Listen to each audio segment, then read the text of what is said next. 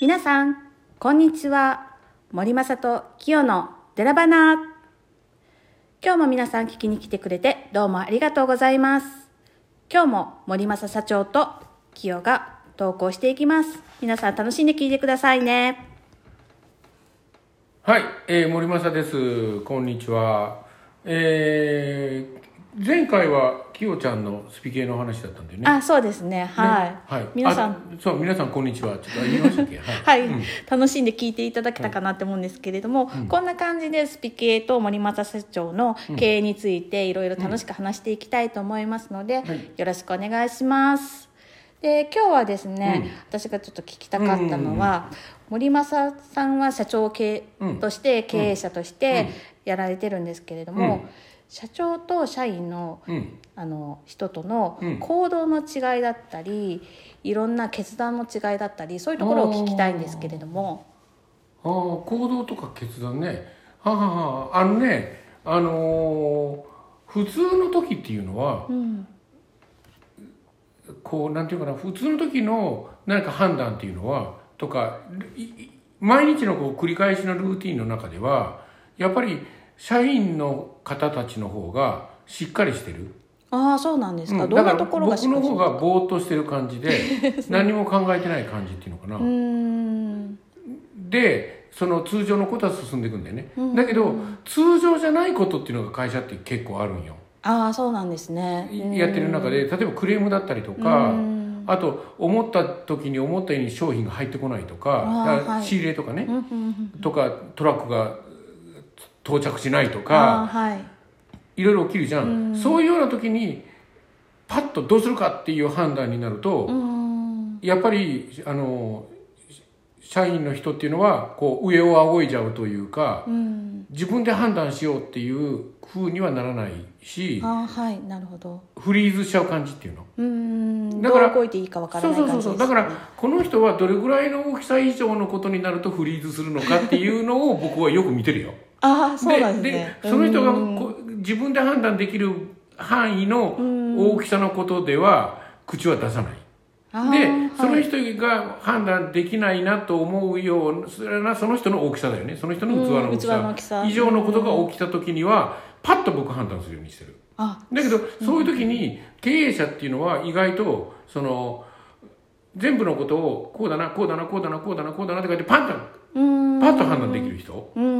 いうのが、やっぱり、よそ見ててもやっぱ多いと思う。あ、そういう人。そうなんですね。だからいざという時には判断する。例えば極端に言ったら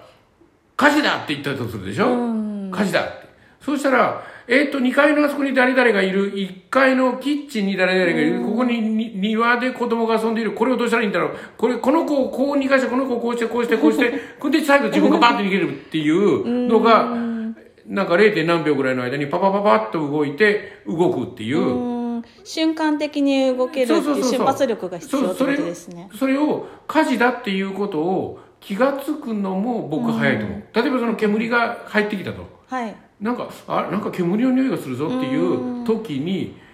その普通の人って、うん、そんな火事なんか起きないわとか、うん、近所でなんかあの焼き芋でもやっとんだろうみたいなそのさんまん円やっとんちゃうかみたいな、その恒常性バイアスっていうのにの中で皆さん生きているので、いざという時に、時に気が付くっていうのも早いと思うし、そのいざという時に判断するっていうのも経営者は早いと思う。で、そういうのじゃない何でもない時っていうのはボケっとしているっていう感じかな。あ、そうなんですね。そうそう、自然にそういうふうになる、えー、自然にそういうふうに経営者ってなっていくものなんですかね。うんうん、そうそうそうそう。うん、うん、で、それトップダウンでトップダウンでそのいちからじゅうまで全部自分が仕切るっていうタイプの会社もあるんでね。だからそういうとこはちょっと別だよね。そういうとこはもう全部知っていなきゃ気が済まない社長っていうのがいて、あのどこでもこう耳をそば立てて聞いていてで自分でどこでも指示を与える。うん、そういう会社だとやっぱりその社長さんが抜けた時っていうのは、そうやって瞬発的に動ける人が少なく少ないっていう可能性も高いじゃないですか。あのそのトップダウンの方、トップダウンの方、カリスマ型ね、カリスマ型で、そうカリスマ型のところはね、社長がいない時はねみんな緩いね。で社長の車がこう玄関から入ってくるとピリッてするみたいな。そうなんですね。僕のとこなんかね、僕のとこなんか全然そんなことなくてね。あの僕が履いてっても何にも変わらないから。そうなんですか。何にも変わらない。僕が履いてても日常が普通な感じで。あの例えば札幌支店っていうのがあるの僕。あ、でそんな遠いところに。僕名古屋名古屋でしょ。だから札幌支店なんて何年にいっかいしか行かないんだけど、あのちゃんと約束しといて行くからね。行くでしょ。行って。あの僕がこんにちはって言ってもみんなパチパチパチパチパチパチってあのパソコン打ってて誰も相手にしてくれなくて、ちょっと今忙しいから後でいいみたいな。そうなんですか。全然そうそう僕どこで座ってたらいいかなみたいな遠慮がちなところみたいな、そうそういう感じ。それぐらいあいつが来たからといって何が変わるわけでもないみたいな。僕はそういうタイプ。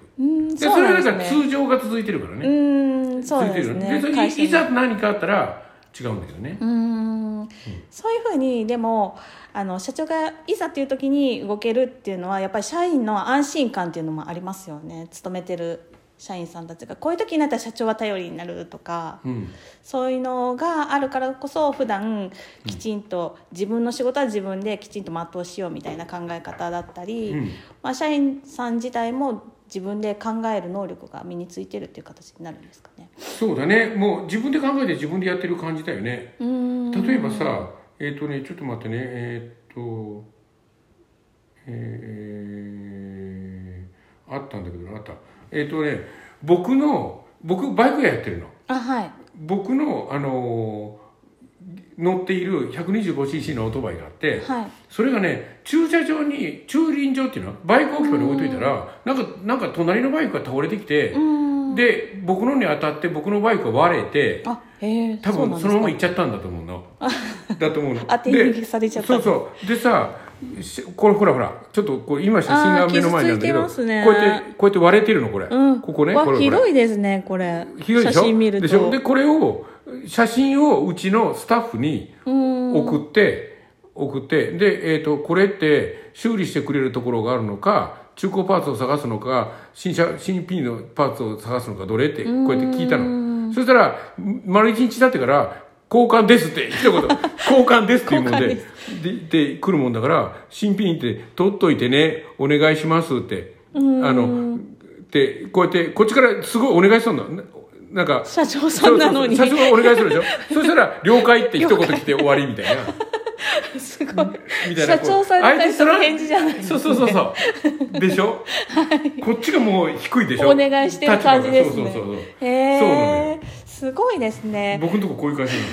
僕が一番低いでねでこれほら今修理頼んだじゃん。うんそうですね、はい、だけどお客さんからの修理ののオートバイっていうのがこう入ってきてるでしょ。あ入ってきてます、ねコーさんとね、うん、だからどうせねこう物は入ってきても僕の修理をすごい待たされるのどうせこれあやっぱりお客さん優勢なんですね。そうそうそうそう時間できたらから来てもいいぞみたいな言われるのは多分ねもう春かもしれない。あそうなんですか。え春ってまだ何にかげつさんかげつあるじゃないですか、うん、そう僕、うん、僕ね自分の工場を持って「おい俺のバイク頼むな」とかって言って「僕の車修理頼むな」って言ってクラシックカー乗ったりとかそういう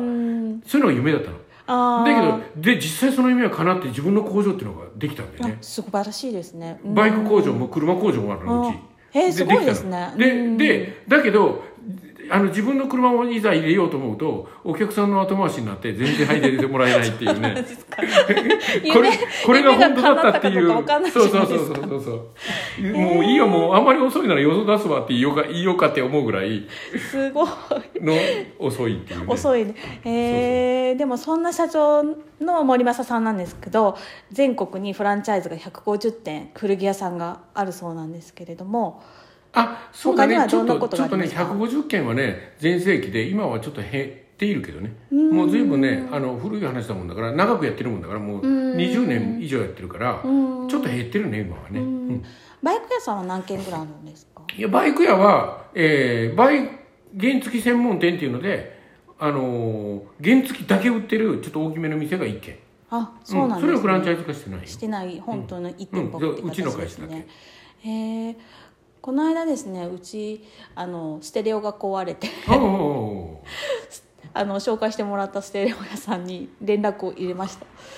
すごい。うちの？はい。あ、オーディオジュリア？オーディオジュリアに連絡させてもらって、サウンドジュリアにあの連絡させてもらって、修理はちょっと難しかったんですけど、ものすごいプロ級のこだわりの説明を受けて、すごい良かったって言って言ってました。家族が。はい。そうなんだ。うちはね、そういうオタクが育つんですよね。へえ、すごい。やっぱりなんか。そのオタクを伸ばせるっていうのが森正社長なのかなってちょっと思ったりもしたんですけれども、あ、なるほど。そのオタクを育てるっていうのね、ちょっと次それの話しようか。あ、そうです ね, ね、うん、はい。それじゃあ時間になりましたので、うん、この今日の話題はこれで一旦終わりまして、はい、次の次回にまた続きをお話ししてもらいたいと思います、うん、そうだね、技術者を育てるっていう話をしましたか。そうですね、はい、はい、じゃあ終わります。終わります。今日も聞いてくれてありがとうございました。